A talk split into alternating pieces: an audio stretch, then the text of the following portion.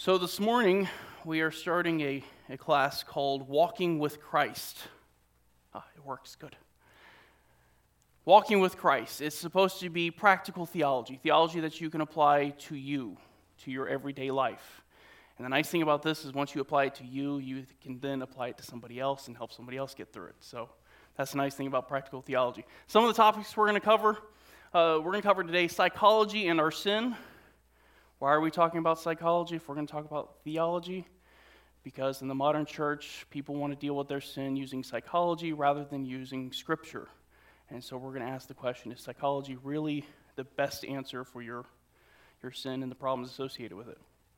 We're also going to talk about the heart. What is it? Is it the thing that Cupid shoots with an arrow, the thing that pumps blood? What does it do? How does it work? Why do we have it?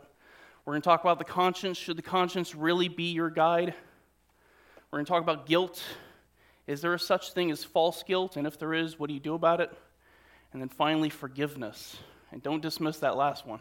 If a new Christian came to you and said, I have a problem, someone sinned against me, I need to forgive them, I just don't know how to do it. Do you have a good biblical answer for them? Hopefully, by the end of this class, you will. So let's get started. We're going to talk about psychology this morning. Now, when we're talking about psychology, we need to understand that the world that we live in is a psychologized world. Everybody knows somebody who has a mental disorder. It used to be if you had a mental disorder, you hid it and you didn't tell anyone. Now everybody has a mental disorder. And you've heard the names anxiety, depression, bipolar, attention deficit disorder, post traumatic stress disorder, obsessive compulsive communication disorder, gender dysphoria, kleptomaniac, uh, psychotic disorder, whole bunch of different, different disorders. CDC says that 25% of American adults currently have a mental disorder. Another study put that up to 45 million are dealing with a serious mental disorder. And if you don't have one, don't worry. The CDC says that 50% of American adults will develop one sometime in their lifetime. So they're optimistic. But I bring that up because we can't dismiss the problem. We can't just push it off and say, well, that's bogus. We don't have to worry about it. The people who have depression are actually struggling. And the reason why it matters to us is because it used to be when a person struggled with depression or some other behavior problem, they went to the church and got it resolved. Now the church exports them to a psychiatrist or a psychologist under the presumption that psychology is science and these people have a illness that needs to be treated. So they say, well, the church and the Bible can't do anything for you, so go to psychology. And psychology can solve your problem. Dr. Ed Bulkley said most pastors today refer their parishioners to psychologists and psychiatrists for treatment for serious emotional and behavioral disorders. Why would they do this? He says the pastors believe that churches can help parishioners with minor problems, but serious mental disorders need to be referred to a professional counselor. Don't take my word for it. Let's listen to someone a little bit smarter than me. Dr. Oh, wait. Let me get to my main points first. Two arguments. First, psychology and your Christian faith are contradictory. You can't hold both. You can't be a heavenly devil. You can't have a kosher hog. You can't have a pro life abortionist. And you cannot have a Christian psychologist. They are contradictory terms. They cannot both be true. Secondly, the majority of psychology is not scientific. Psychology is not scientific. Psychiatry has some scientific aspects to it, but psychology doesn't. Why is that important? Because that's the very reason why they say the church shouldn't resolve it. Psychology should resolve the problem because it's a matter of science. Now let's listen to some people smarter than me. Dr. William Kilpatrick, Associate Professor of Psychology at Boston College, said psychology and religion are competing faiths. If you seriously hold to one set of values, you will logically have to reject the other. True Christianity does not mix well with psychology. When you try to mix them, you often end up with a watered down Christianity instead of a Christianized psychology. It's one or the other. You can't have both. That's not Frank saying that, that's the professor of psychology saying that. One contradicts the other. Paul Vitz, associate professor of psychology at New York University, in his book Psychology as Religion, Psychology has become more a sentiment than a science and is now part of the problem of modern life rather than part of its resolution. Psychology has become a religion, in particular, a form of secular humanism based on the worship of self. Notice these professors are not referring to psychology as science, they're calling it a religion. It's a faith. Even a journalist looked at the problem. Martin Gross wrote this It is now obvious that most tenets of the psychological society, including psychotherapy, are Western man's disguise for a new spirituality. It is the educated person's opportunity to practice religion under the cloak of science. It enables us to call on occult powers of healing while appeasing our Western need for rational underpinning. It makes little difference that each of the psychotherapies has a different faith. Now, psychology clearly defines itself as being a form of science. When you ask psychologists what is psychology, they'll tell you it's the scientific study of mental health and behavior. So, what I'd like to do this morning is I want to talk to you a little bit about science, and then we'll compare it to psychology and see just how scientific psychology really is. Okay? Science works by trying to explain reality, and it explains reality by examining samples of reality. If I am a geologist and I wanted to study a mountain and I want to understand how that mountain formed, I'm going to go and study the mountain. And that begins by observing the mountain, looking at it. Just like we do in Scripture, we look at Scripture and we just make observations. The same thing. I'm going to look at the shape of the mountain. I'm going to look at the color of the rocks. I'm going to look at how the sediments lie. I'm going to maybe get in a helicopter and fly around the mountain and see the topography around it.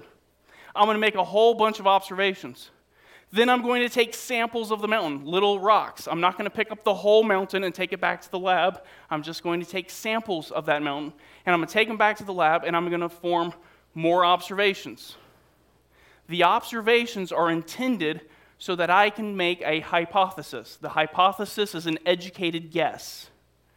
Now, it's not a correct, now, every hypothesis has to be specific. You can't just give a random hypothesis. The key factor to a hypothesis is it has to be verifiable. You have to be able to falsify it. You have to be able to either prove it to be true or you have to be able to prove it to be false. If I say as a hypothesis, one million angels can dance on the tip of a pin, what's wrong with it? You can't prove it either way. So when I form my hypothesis, it has to be provable. Now, once I form the hypothesis, that's not good enough. I have to keep going, right? I actually have to prove my assertion. So I'm going to conduct experiments. I'm going to, uh, I'm going to do tests. And these tests are going to provide me objective evidence, objective data that'll tell me whether or not my hypothesis is true. And based on those tests, I'm going to give an explanation for the reality of the mountain. Everybody with me so far? Okay. Now, regardless of how good my tests are, regardless of how thorough of a scientist I am. I will never be able to say with certainty what formed the mountain. Certainty requires that I look at all the factors, factors I can't see. The best I will be able to say is that in all probability, X is true when all of these factors are present. If I could examine every factor and every possibility and every little piece of the mountain, I could give certainty. But that's physically impossible. So science cannot be absolutely certain. And we're okay with this. Science helps you fly, right? 6,000 years of human history, only in the last 100 where we've been able to fly. Now, at least you should know when you get in the airplane, it's not guaranteed the plane's going to make it off the ground. And once it's in the air, it's not a guaranteed, it's not a certainty that the plane's going to make it back to the ground. The pilot in the back is laughing. now, here's the thing Here's the thing yes, the plane is not guaranteed to make it back to the ground, it's not a 100% guarantee. However, it is statistically probable that it's going to make it back to the ground. And you might say, well, it's guaranteed to make it to the ground, it's certain to make it to the ground, we're just not sure what condition it's going to be in. Even science won't affirm that. They'll say it's more than likely to return to the ground, but we can't examine all the possibilities, so we can't be certain. Okay? Maybe I should give you that one. Karl Popper, in his book Science, Theory, and Falsifiability, says this Psychological theories of human behavior, though posing as sciences, had in fact more in common with primitive myths than with science. They contain most interesting psychological suggestions, but not in testable forms. That last sentence is the key there. They are not in testable forms, they cannot be proven. Take a little thought journey with me. You've been feeling sick lately, physically sick nausea, headache, dizziness. So you go to your medical doctor and you sit down with your doctor for an hour and you explain all of your symptoms, and your doctor asks you a whole bunch of questions. But in that hour long conversation, your doctor never once does any physical test. He doesn't blind you with his little flashlight while he looks in your eyes. He doesn't check your ears. He doesn't take your temperature. He doesn't listen to your heartbeat or your breathing. He doesn't give you a CAT scan, an MRI, a sonogram. He doesn't draw blood. He doesn't even smack you in the knee with his little hammer. He does no physical test. But at the end of his hour long conversation, he looks you in the eye and says, You have a cancerous tumor on your liver, and we need to begin chemother- chemotherapy immediately. How many of you are okay with the diagnosis? Well, he's a medical professional. Don't you believe him? What's the matter? You don't believe in science? What's wrong? What's wrong? He didn't prove it, he didn't do a test. Now, if he's a real scientist, if he's a real doctor, that doctor will be able to turn around and say, Fine, I understand. Let me draw some blood. We're going to schedule you for an MRI or an x ray. I'm going to show you a picture of the tumor. I'm going to show you in your blood work that there's an actual problem here. Then we're going to biopsy the tumor. I'm going to test that, and I'm going to show you it's cancer. And then he's going to give you a probability of survival 1 in 10 or 9 in 10, right? But he's not going to say with certainty, this is what's going to happen. Change the scenario just a little bit. Now you're not dealing with a physical, a physical sickness. Now you've been feeling a little blue and your blue feelings have resulted in you shedding responsibilities at home. And then you started shedding responsibilities at work. And now all you really want to do is just lay in bed, eat Cheetos, and watch soap operas. And so your friends tell you, look, there's something wrong with you, you've got to go get some help. So you go see the psychologist. You sit down with the psychologist for an hour. And you begin telling the psychologist all of the problems and all of your symptoms. After one hour, he has done absolutely no test. He has not scanned your brain, no blood test, nothing. But after one hour, he looks you in the eye and says, Your problem is you have a very serious mental illness, and we need to begin treatment immediately with a psychotropic medication. How many of you are okay with the diagnosis? There's the difference. The psychologist is not required to prove his diagnosis.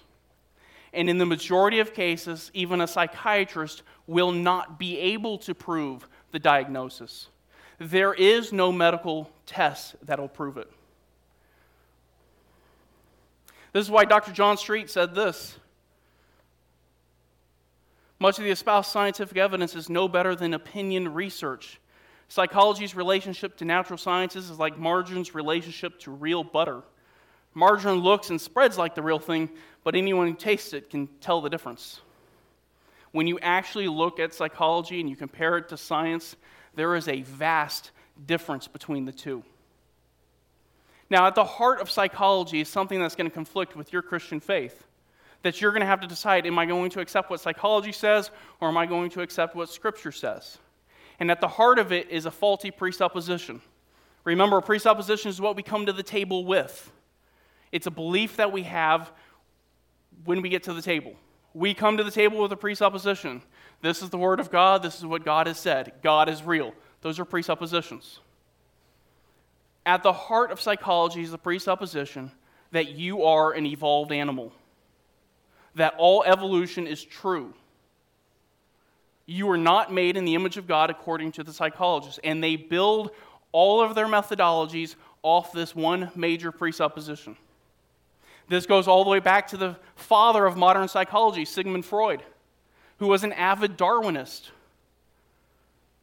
Now, if you want to see where bad presuppositions lead, just look at what Sigmund Freud had to say about man. And as I show you this, I just want you to ask the question Is this what the Bible says about you? Sigmund Freud said there are three basic aspects to the human being the id, the superego, and the ego.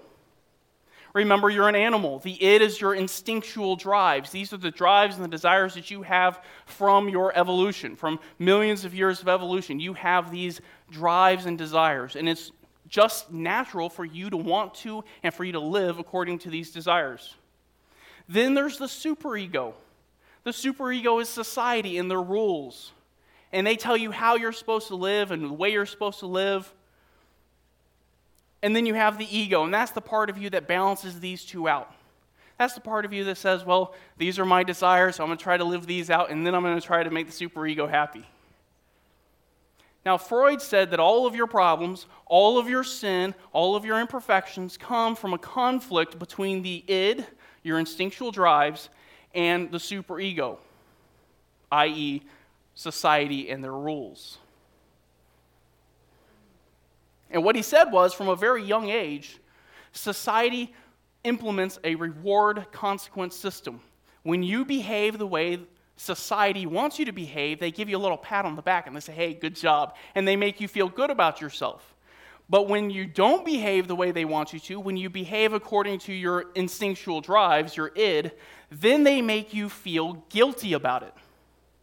And you begin to learn from a very young age I don't want to behave according to my desires because then I'm going to feel guilty. So I'm going to do everything I can to appease the superego, to make the, the society happy. And what you end up doing is suppressing your id. And Freud said that was your biggest problem. You have a suppressed id. And psychotherapy's goal was to free the id, to free you to live out your instinctual drives and desires. Now, because of this, he says, therefore, your problems, your sin, your imperfections, they're not your fault. It's not your fault. You are a victim. This is being done to you. This is happening from outside of you. This is beyond your control. And if you have any sense of guilt over living out your instinctual drives and desires, if you experience that feeling of guilt, that's not real. That's false guilt. That's society forcing their expectations and forcing their morality onto you. But you shouldn't have to pay attention to that. So, who is to blame? Who did Freud blame for your problems, for your mental health issues, for your sin, as we would call it? Well, the superego, of course. That's right, society, your family, religion, your church, all the people around you. They're the ones who have imprisoned your id. They're the ones who have kept you from living according to your desires. They're the ones who make you feel guilty. I mean, come on. You are an animal after all. Right? According to Freud? Living according to your desires is what you should do. We don't make deer feel guilty for acting like deer, do we? Why should you feel guilty? Now, that's Freud's position.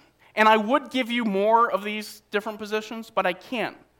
Because in the United States alone, there's 250 to 300 different views of man, his problems, and the solutions. 250 different competing psychological methodologies used to try to help you.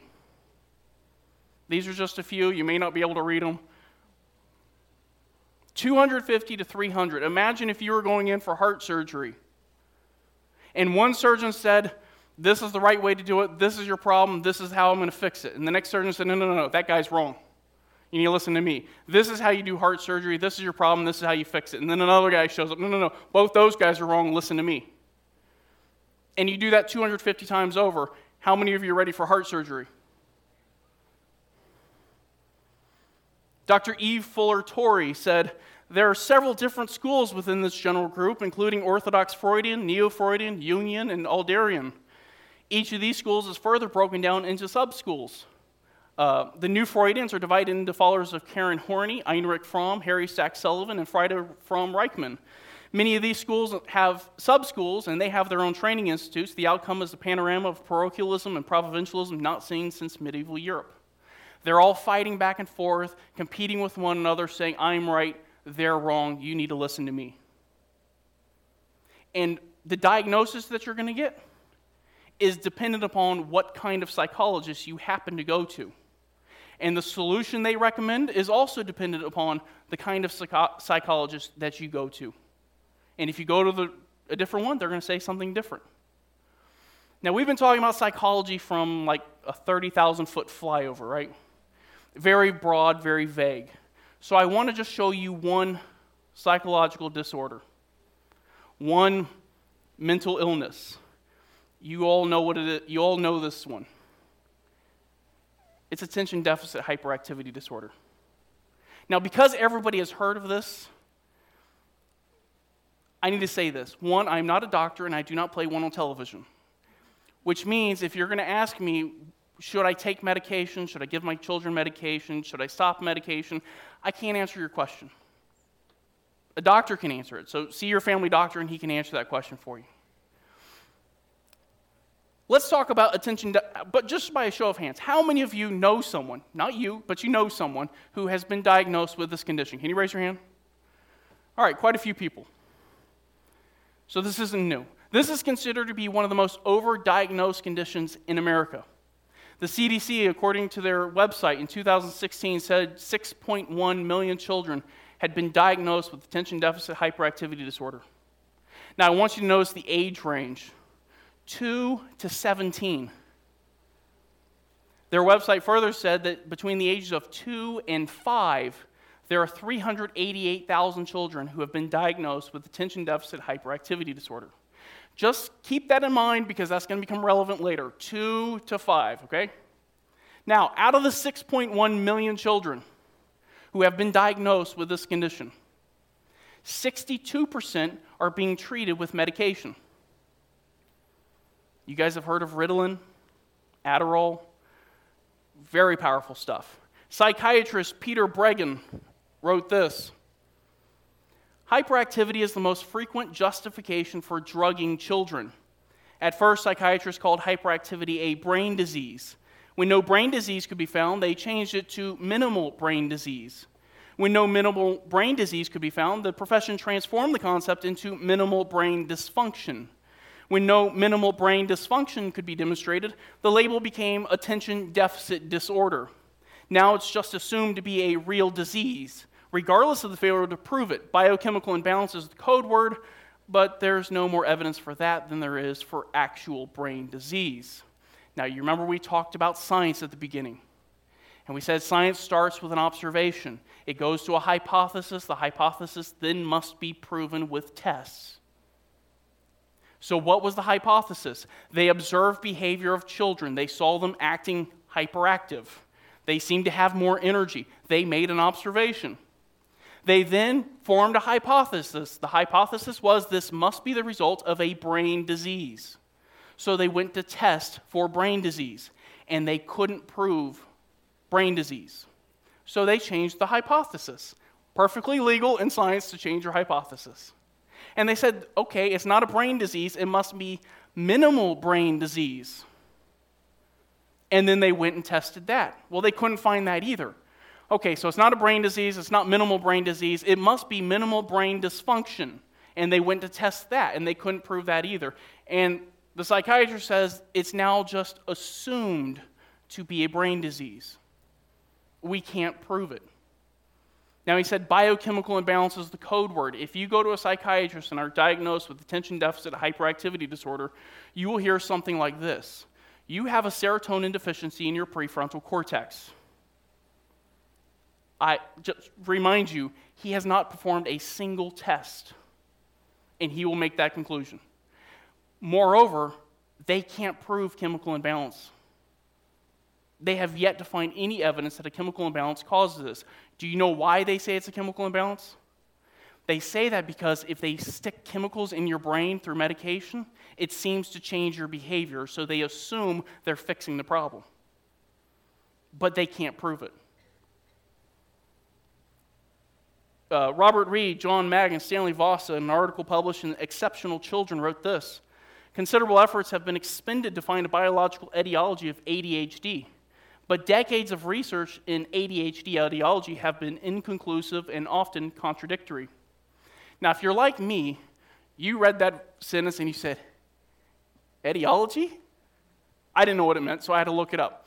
Etiology is a fancy way of saying a cause they have been looking for a biological cause to this condition and they can't find one. They said considerable efforts have been expended. They've been doing a lot of work trying to prove this disease actually exists, and they can't prove it. Now, if you want to make a diagnosis of a mental health disorder, there's one book you have to use. Does anyone know what that book is? It's the Psychiatric Bible. The DSM. Yeah. There is one book, I have it on the car, I'll bring it up so you can see it. It's the Diagnostic and Statistical Manual. All mental disorders are diagnosed according to this book. You are not allowed to make a diagnosis without this book. The book tells you what the, what the condition is, what the symptoms are, what you need for a diagnosis, how you can treat the condition. You cannot make a diagnosis without it. This book has five versions, five editions. With each new edition, the previous ones become obsolete. We are now on the DSM 5. But I'd like to show you what the DSM 4 said real quick regarding ADHD. Quote There are no laboratory tests that have been established as diagnostic in the clinical assessment of attention deficit hyperactivity disorder. If you get diagnosed with ADHD by a psychiatrist or a psychologist, and then you go to your family doctor and say, I have been diagnosed with a mental illness, I would like you to perform tests and I would like you to prove it to me. There is no test that he can perform to prove or validate the diagnosis. All you have is the assertion of the psychologist. There is no test. And you might say, well, Frank, you, you just said we're on the DSM 5, but you're quoting the DSM 4. What does the DSM 5 say? No biological marker is diagnostic for attention deficit hyperactivity disorder. As a group, compared with peers, children with ADHD display increased slow wave electroencephalograms, reduced total brain volume on magnetic resonance imaging, and possibly a delay in posterior to anterior cortical maturation. But these findings are not diagnostic. They're not diagnostic because children without ADHD have the same thing. So the two most recent psychiatric Bibles, the DSM 4 and the DSM 5, both will tell you we can't prove this with biology. If you get cancer, we can prove that. If you have the flu, we can prove that. If you get Ebola, we can prove that. We cannot prove ADHD. The logical question here is well, if you can't prove it, if there's no test, if there's no biological indicator, how in the world do you make a diagnosis? Diagnostic criterion for ADHD. Now, you need to understand there's two halves to this condition. There's the attention deficit, which is inattentive, you have trouble paying attention, and then there's the hyperactive side. Children usually have both. They'll usually get diagnosed with inattention and hyperactivity. Adults usually just have inattention. They are diagnosed separately, they both have separate uh, criterion for diagnosis. These are a few of the requirements for proving inattention. Now, remember, we said there are children between the ages of two and five.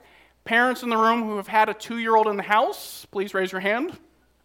I want to hear from you after you read these, okay? I don't have kids, so I'm going to let you decide. Just think about your two year old when you hear this. Here's, the, here's what you need six or more of these. Here we go. Often fails to give close attention to detail. Why are you laughing? Often has difficulty sustaining attention often does not seem to listen when spoken to directly, often does not follow through on instructions and fails to finish schoolwork, often has difficulty organizing tasks and activities, often avoids dislikes or is reluctant to engage in tasks that require sustained mental effort, often loses things necessary for tasks or activities. Okay, parents who have two year olds, what do you think? It sounds like a two year old. This is what you expect. So, how in the world do you diagnose a two year old with mental illness based off this? I don't know either. Because there's no laboratory test to prove it. It sounds like a teenager. The, yeah. There's adults, there's 40 year olds who act like this, right? But we're not going to say they have a mental disorder. What's the other thing I want you to notice? What, what do you notice about this? Obviously, there's nothing biological here. You know, they're not talking about chemical levels. What else do you notice about these? Often, okay, it's repeated behavior. What else? I'm looking for something very basic.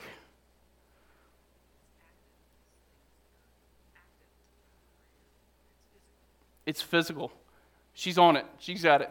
What they all have in common, they are all behaviors.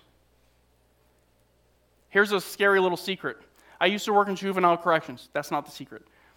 At the facility, we had psychiatrists and psychologists who worked with the kids. When they wanted to know if a kid had attention deficit hyperactivity disorder, the psychiatrist did not follow the kid around. It wasn't the psychiatrist or the counselor who determined if this child met the conditions for attention deficit hyperactivity disorder. You know who it was? It was corrections officers like me who have absolutely no psychological training. And what they would do is they would hand us a form and we would subjectively assess the child's behavior. Does the child appear to be having trouble paying attention? Rate it on a scale of 1 to 5. Teachers determine this. Parents determine this. And guess what? If you go to a psychiatrist or a psychologist and you tell him you have attention deficit hyperactivity disorder, guess what he's going to do? He's going to depend on your subjective assessment of your symptoms to determine if you have this condition. Now, would you like that to be what your doctor does for an actual health problem? And you might say, I think we've already heard it. Well, look, I understand there's no science behind this. I understand there's no medical proof of it. But here's my problem my 15 year old still behaves this way. I can't get him to pay attention. He loses everything. His room looks like a tornado just blew through. What do I do? I mean, after all, the Bible says absolutely nothing about attention deficit disorder because I know I looked, it's not there. So, what is the church going to do for someone who has this condition? If the Bible doesn't talk about it, what are we supposed to do about it? Well, you're right. The Bible doesn't talk about attention deficit disorder, but it says a lot about behavior. You take every one of those behaviors, you open up the Word of God, and you look what the Word of God says about that behavior. And you address the behavior like you do any other behavior. Attention deficit hyperactivity disorder, like the majority of psychological illnesses in the DSM, is nothing more than a grouping of behaviors. They observe behaviors, they've lumped them together, and they've given them a very scientific sounding name. But it is still nothing more than behavior. That's what the condition is. Now, psychology doesn't understand who man is. That's their problem. We looked at what Sigmund Freud said about man. Does anyone think that was biblical? They don't have a right understanding of who man is. They don't understand where man's problems come from, and they will never be able to give you a correct solution to those problems. But we do. The Creator has told us who we are. The Creator has told us what our problems are. And He has given us a means to deal with that problem. The church is more than capable, you are more than capable, capable of dealing with this if you have been diagnosed or you know someone in your family who has. You can deal with this at home and in the church. Now, correct me if I'm wrong, did you guys do anthropology recently? Okay, so I'm not going to rehash that. What I'm going to do is I'm going to give you negative theology. I'm going to tell you what man is not. And you'll see the connection to psychology in just a moment. Let's talk about what man is not. First, man is not a victim. You are not the result of random biological and chemical processes. Your problems, your sin, do not result from random biological chemical processes. And because your problems don't originate from there, they cannot be resolved by changing biology or chemistry. That's not where your sin comes from. Furthermore, you are not a victim of society. You are not a victim of their expectations, of their rules, of their false guilt. You are not a victim. This one might hurt. You are not controlled by a subconscious. In fact, modern psychology is moving away from the idea of a subconscious and starting to say that you don't have one. I'm glad they're catching on. The Bible's been saying that for a couple thousand years. You are either conscious or unconscious. There is not some secret part of your brain that's functioning and causing you to act, behave, and speak in a way that you have no control over, that you need some expert, some genius to come in and start digging around in to fix your problems. You do not have a subconscious, you are not controlled by one. Third, man is not an animal. If you would open your Bibles, it's been a while, we need to get into the Word. Open your Bibles to 2 Peter chapter 2. Now, there are some Christians who say they can be Christian and embrace psychology at the same time. Right? Psychology says you are an animal. Well, the Word of God has something to say about animals. In 2 Peter chapter 2, Peter is talking about false teachers, and he describes and compares false teachers to animals. Here's what he says But these, like unreasoning animals, born as creatures of instinct, to be captured and killed. Stop right there. He's going to continue the conversation about the false teachers. But in order to make the metaphor work by calling them animals, he has to explain a little bit about animals. First, the Greek word that he uses here is only used in one of two ways in Scripture. First, it's used as a metaphor for, for uh, false teachers. Secondly, it's used to describe actual animals. It is never in Scripture applied to humans in general. A human being is never referred to as this, other than in a metaphor. Okay? Notice what Peter says they are born as creatures of instinct. Instinct is the natural programming that God has put in these creatures for them to be able to function and survive in the world. Think of it like computer programming. Your computer is designed to do certain things. And what it can do is based on what it's programmed to do. Your computer cannot make a peanut butter and jelly sandwich, it's not programmed to do that. Animals are the same way, they are programmed. They have programming from God. No one has to teach a monkey how to climb a tree. No one has to teach the antelope to eat grass and not rabbits. No one has to teach the lion to eat antelopes and not grass. They do it naturally. This is what they're programmed to do. Now, we live in South Texas. You're in the hill country. Late at night when it's cool, you're driving down the road. Certain animals like to walk out in front of you. What are some of those animals that'll walk out in front of your car? Deer. Now, here's my question. When the deer walks out into the road, and the light from your headlights makes contact with a deer, what does he do? He stops dead in his tracks, right? Now, this is just me musing, so I might be wrong, but I think I know why he stops. Because his programming is when he hears a sound, he stops to see if it's a predator. He stops so maybe the predator won't see him. And he looks around for the predator. If it's a mountain lion, he runs. If it's a human, he runs but his programming doesn't include headlights. It doesn't include Ford F 150s or Mack trucks. And so he sees it and he has no clue what he's supposed to do. And so he stays there trying to figure out what this thing is.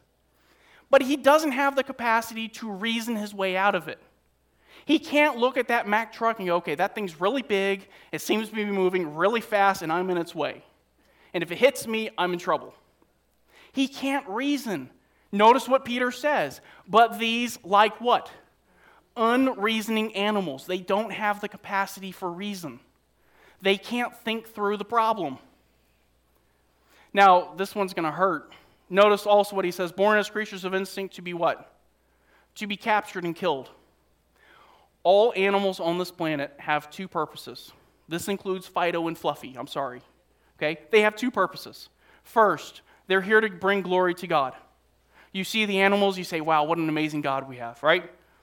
The second purpose, they are here for your food supply. I'm not recommending you eat Fido and Fluffy. I'm just saying they're here for your food supply. Killing a deer is not murder, it's lunch, okay? No, you are not. Well, let me go here. That's what Peter says about animals. Now, let me ask you is anyone willing to affirm that about themselves? Are you an animal according to Peter's definition? Are you a creature of, of, instinct who goes off programming, who's incapable of thinking through a problem, who's incapable of reasoning? Are you here to be the food supply of someone else? Well, if you hold psychology and you're consistent in holding it, and you hold to Christianity, you have to affirm you're an animal. And if you're a Christian, you have to affirm what the Bible says is true. Do you see why you have a problem? Psychology and the Christian faith do not mix. When you look at what Scripture says about man, it does not say that we are animals. What does it say about man? The danger of using a mouse. We are made in the image of God. You are given some of God's communicable attributes. Reason happens to be one of them. Your existence here points back to Him. It is not true of any other creature on this planet. It is not true of deer. And because you were made in the image of God, taking your life is a violation of God's law. Taking the life of a deer is exactly what He put it here for. You were made in the image of God. Now, because you're a creature of God, that means you are also not autonomous. Psychology would have you believe you are an autonomous creature, that the world and the universe was all designed for you. And the most important thing for you, according to psychology, is that you live out your desires as the animal that you are. Is that what Scripture says? Scripture says you are under the authority of God, that you are supposed to obey what God says. This goes all the way back to the very first man, Adam, who had the direct counsel of God, right? He walked with God, God spoke with him, God told him what he could and could not do. And then Adam and Eve, just, they messed it up. And they said, Well, you know, God, we, we really don't like your rules. We don't like this not being able to eat from this one tree. And this little serpent over here, he seems to have a better idea.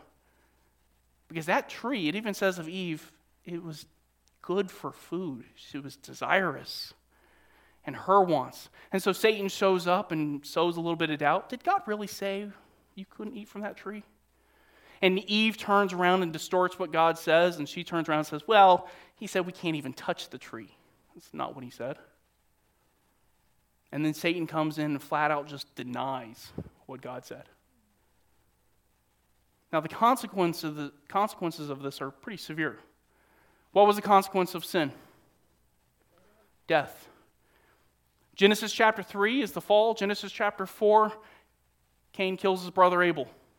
By the way, the word there for kill, you can't spiritualize it. It's the Hebrew word used for slaughtering an animal and sacrifice. Cain slaughtered his brother. Genesis chapter 5, it's a genealogy. It's the only genealogy in Scripture that does not list a single birth, it lists all the deaths of men. And then you get to Genesis chapter 6, and you say, well, it's improving in Genesis chapter 6. And you get to the story of the Tower of Babel. And God, instead of looking at man and saying, it is good, he looks at man, and this is what we find. The Lord saw that the wickedness of man was great on the earth, and that every intent of the thoughts of his heart was only evil continually. I pointed this out to somebody one time, and they looked at me and said, Yes, but that doesn't apply to us anymore. And here's their logic. In Genesis chapter 6, God says this about the people at the Tower of Babel. Later, he says that Noah was righteous and found favor in the eyes of God. And Noah and his family in Genesis chapter 7 were preserved from the flood, and everyone else, all those evil, wicked people, all of them died. And in Genesis chapter 8, Noah gets off the ark. He and his family are the only ones remaining. Therefore, we are all righteous. Bad hermeneutics, right? But here's where it really gets bad because in Genesis chapter 8, when Noah gets off the ark, he makes an offering to God. And God says, I will never again curse the ground on account of man, for the intent of man's heart is evil from his youth. Who's he talking about? Everybody. And here we have another problem with psychology. Psychology says your problems are biological, they are chemical, they're the result of other people, they're the result of society, and God says your sin, your wickedness comes from where? Your own heart. Your problem is not someone outside of you. It's not the guy down the street. It's not your spouse. My problem is not you or anyone else. My biggest problem is me and my own wicked heart. It's so bad. Even Jesus said this in Mark 7 21. He says, For from within, from out of the heart, proceed evil thoughts and then he lists all the sins. You can lock yourself in a monastery and you still have the same problem. You can cut yourself off from all the world and all their expectations and you still have the same problem. Changing the outside, changing chemical bi- your biology, putting medication in your brain doesn't change the reality that you have a sinful heart. And it's so bad, God said, Look, I can't even use what you have. I have to give you a new one. We've got to take the old heart of stone out and give you a new one. What's interesting is when you go through the Old Testament, this command for a new heart started with God telling Israel, You circumcise your heart. You get rid of the hard exterior. And when they didn't do it, God changed it. And he gets to Ezekiel 36 and he says, I will give you a new heart. It's the Old Testament picture of regeneration, of being a new creature. Now, when we talk about the heart, we, we have some misconceptions about the heart. Uh, we, don't, we have some funny ideas on what the heart is. We really don't get it. We look at the heart, we hear the heart, and we think of like Valentine's Day, you know, a, a red box full of chocolate shaped like a heart. We think of the heart, we think of emotion and passion and, and love. That's what we think of when we think of the heart, but that is not the picture that Scripture paints. Jay Adams says the word heart conjures up visions of cherry cheeked cherubs, lace doilies, and pink paper hearts. And yes, emotions are a part of the heart, but that is not the primary thing that the scriptures are referring to. In scripture, the heart primarily deals with your intellect, it deals with your mind. Let's look at some verses here. Job 12 24. He deprives of intelligence the chiefs of the earth's people and makes them wander in pathless waste. The word for intelligence here, it's the word lev. It means heart. Intelligence is associated to the heart. Hosea 7:11 So Ephraim has become like a silly dove without sense. Intelligence, sense, rational thought both those words there are heart. The heart is connected to your intelligence, with your sense. New Testament. Jesus, but Jesus, aware of their reasonings, answered and said to them, Why are you reasoning in your hearts? Why are you thinking the way you are? 2 Corinthians 9 7. Each one must do just as he has purposed in his heart. Those two words there are the Greek word cardia. It's where we get the English word cardiac. It literally means your heart. The heart is connected to reason, it's connected to intelligence, it's connected to your thoughts. Jay Adams sums up the functioning of the heart here. In the Bible, human beings are said to talk, reason, plan, understand, think, doubt, perceive, make mistakes, purpose, intend, etc. in their hearts. Your heart is very busy. You can say this, well, the heart is also the seat of intention and desire. This is where you make plans. This is where you purpose. This is where your desires come from. Proverbs 19:21 Many plans are in a man's heart, but the counsel of the Lord will stand. You plan in your heart. Your heart is connected to your thought life. And it's extremely important in your walk. This is what the psychologist will not deal with. I was listening. How many of you have heard of Dr. Jordan Peterson? Anybody heard of him? He's a clinical psychologist. He's real popular these days on YouTube for his politics. But he was doing a Q&A, and a man wrote to him, and this is what he said. I have a desire to have a relationship with someone other than my wife but I really don't want to. What should I do? He's talking about not what he's done, he's talking about his desire. And Dr. Peterson responded with have your wife pretend to be somebody else. But from a psychological perspective, that's perfectly rational because his desires are his natural instinct if it's in your head, if it's in your thought life, it's still sinful. Proverbs 4:23, watch over your heart with all diligence. You can translate that another way. Watch over your thought life with all diligence. You need to be careful about what's going in your, on in your heart. You can define the heart another way. The heart is the inner life. It's the life that you live before God that nobody else can see. 1 Peter 3, verse 4. But let it be the hidden person of the heart, with the imperishable quality of a gentle and quiet spirit. There's a hidden person, a person others cannot see. You can sit in this church and you can be completely different on the inside than who you are and what you show to the people around you. Jay Adams, one more time. Plainly, then, the heart in the Bible is the inner life that one lives before God and himself, a life that is unknown by others because it is hidden from them. You can actually sin in your heart. When Jesus talked about the sin of adultery, he talked about it in the heart. And you know what he called it? Adultery. He said, if you look after a woman and lust after her, you have committed adultery.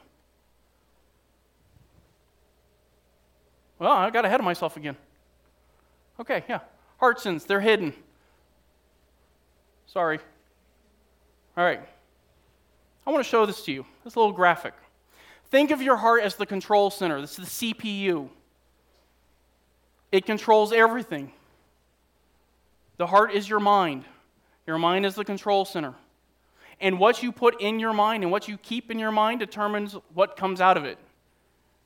So if you fixate your mind on yourself, on your desires, your wants, your dreams, your ambition, your lust, you fixate on the lust of the flesh, the lust of the eyes, and the pride of life, you will produce bad fruit. Jesus said, What's in your heart will come out. Go the other way. You do what the Bible says and you focus your thoughts on Christ. You do what Paul said and you think on the things above. You let the word of Christ richly dwell within you. If you're, you're like David, who said, I've hidden your word in my heart that I might not. Or you're like the righteous man of Psalm 1, whose delight was in what? The law of the Lord. Or you're like what Joshua was told to do, and you meditate on the law of the Lord day and night. If you do that, if you fix your mind, if you fix your heart on those things as a Christian, you will produce good fruit. Notice we're not talking about if you take certain medications and if you alter certain things in your life. The battle of sanctification, the battle of the Christian walk, begins in between my two ears in my thought life. That's where you have to begin.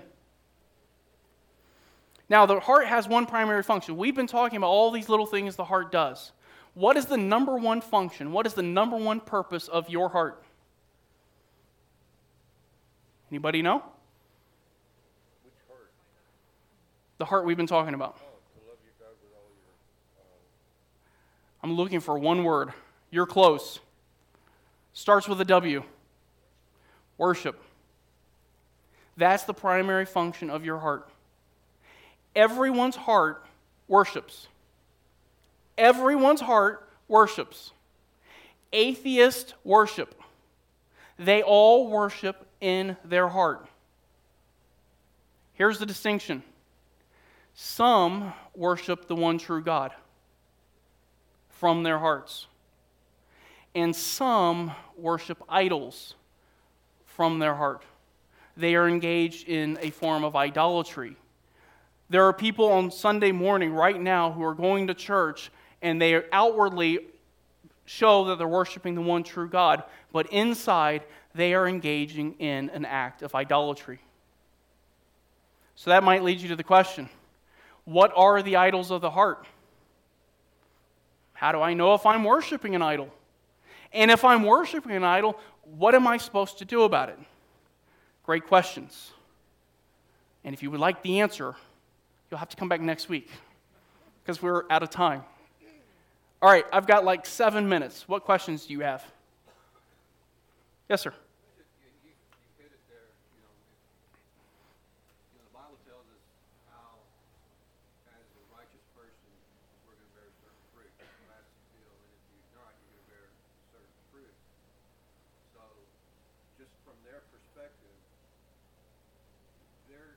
person without Christ is going to act in a predictable way. Mhm. So what I think, like these psychologists, they're seeing truth. They just don't understand why. uh, Yeah, there's, It's it's a predictable behavior without Christ, so, you know, and people been, you know, behaving that way since Adam. So, I mean, it's a pattern that's been around forever.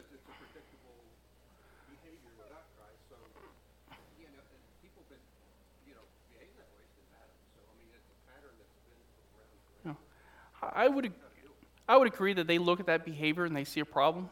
And to that extent, yeah, they're seeing truth there.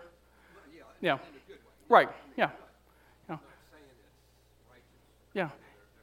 Even unbelievers can look at people's behavior and go, that's pretty bad. But they have the completely wrong understanding of why that behavior is occurring. And by the way, their standard for the behavior is totally off. Uh, The behavior is only bad if it's outward. They could care less what's going on in your heart. They could care less what's going on in your thought life. As long as you don't act on it, you're okay. But that's not the standard that God has set. Plus, don't they go on a sliding scale? I mean, whatever's in as acceptable id, Yeah, you know, and if, like you said, the superego, whatever's in right now and within that parameter, it's fine. yeah. It, Gender dysphoria years ago was like never thought of, but now it's like, sure. Yeah, morality becomes relative. If you reject God, you, ob- you reject any objective standard of what is right or wrong, then morality becomes a social construct. It's right because society says it's okay, and it's wrong because society says it's wrong. And then society changes and it just gets worse. If you say I'm a good person and you, or you say, if I say I'm a good person, but I'm not using scripture to define it, then all I'm really doing is saying, well, I'm not as bad as that guy. And then he's going to say, well, yeah, you're not as bad as me, but I'm not as bad as that guy. And leave some guy at the end of the line pointing at Hitler going, I'm not as bad as him. It's relative. Yes, ma'am. But the truth of Scripture is that they do know how to explain it. But if you have to identify sin in another being, you have to identify sin in yourself. So it's not that they can't explain it, it's Romans, they will not explain it. They're suppressing that truth. Remember what the. It's a great intro to the gospel. Yeah. Yeah. Which is what that one guy said. It's humanistic self worship. The people who are worshiping themselves don't want to acknowledge that they themselves are the problem. And next week, when we talk about idols of the heart, we're going to look at that worship and we're going to go into some detail about that and what the Bible says about that form of worship. Yes, sir. Uh, sorcery there is actually the word pharmakia, Mm-hmm. where we're using really sorcery to deal with these issues, which we should be dealing with in a scriptural manner. Sometimes it requires a spanking, which has become taboo. You know, oh, don't do that. You're going to damage the child. Uh, instead of, instead we want to do kind of like uh, what was it, a Rolling Stones song or something that used to talk about uh, what was it, Valium, uh, Valium or they, you know, Mama's Little Helper. But we, instead of dealing with it, just take a pill and get in.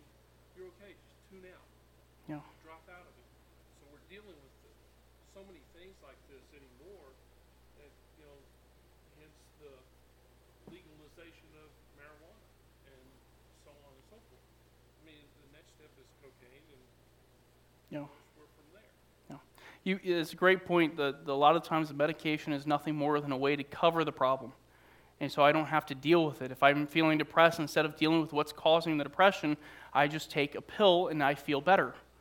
Uh, if I have a problem paying attention and being respectful to other people by listening, I, I don't have to say it's my fault. I don't have to call it sin. I can just take a pill and blame it on something else. Yes, sir. modifying behaviors to conform to a societal norm, not a heart to conform to God's standard. Exactly. It's just behavior modification, which is like you're not supposed to repeat kids. I can make my kids do whatever I want them to do. As soon as I'm gone, Goes away. Yep. And if you look at the guys who take the medication, as soon as they're off the meds, you know, we had kids in our facility. Yeah, we can medicate them and we can get them to behave through medication. As soon as they're outside the facility, they're right back to what they were doing before because the medication did not change their desires. It did not change who they really were. But he did touch on, it is a, it is a doorway, it is a gateway. We are dealing with the demonic. There is spiritual warfare with these drugs. I mean, there's plenty of evidence that's showing that these people that are on these drugs are, s- I mean, it's, there's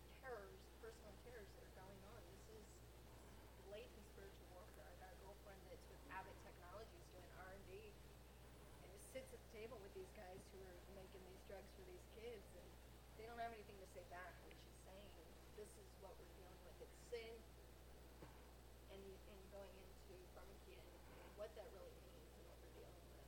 Yeah. Yeah. The, there's, I, I need to say this because it's, it's relevant. There are a, there's a slight segment of psychiatry where they have medications that act as chemical handcuffs. There are people that society has not been able to control, and they use medication in very narrow circumstances as a chemical handcuff. In that regard, psychiatry, actual medical doctors, can be useful in that regard but simply using medication to just solve basic sin or trying to manipulate my behavior, it's not useful.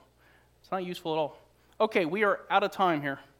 It's 10 o'clock. So uh, if you have any other questions, feel free to come and see me afterwards, and uh, let's close in prayer. Father, we thank you for this time that we've had.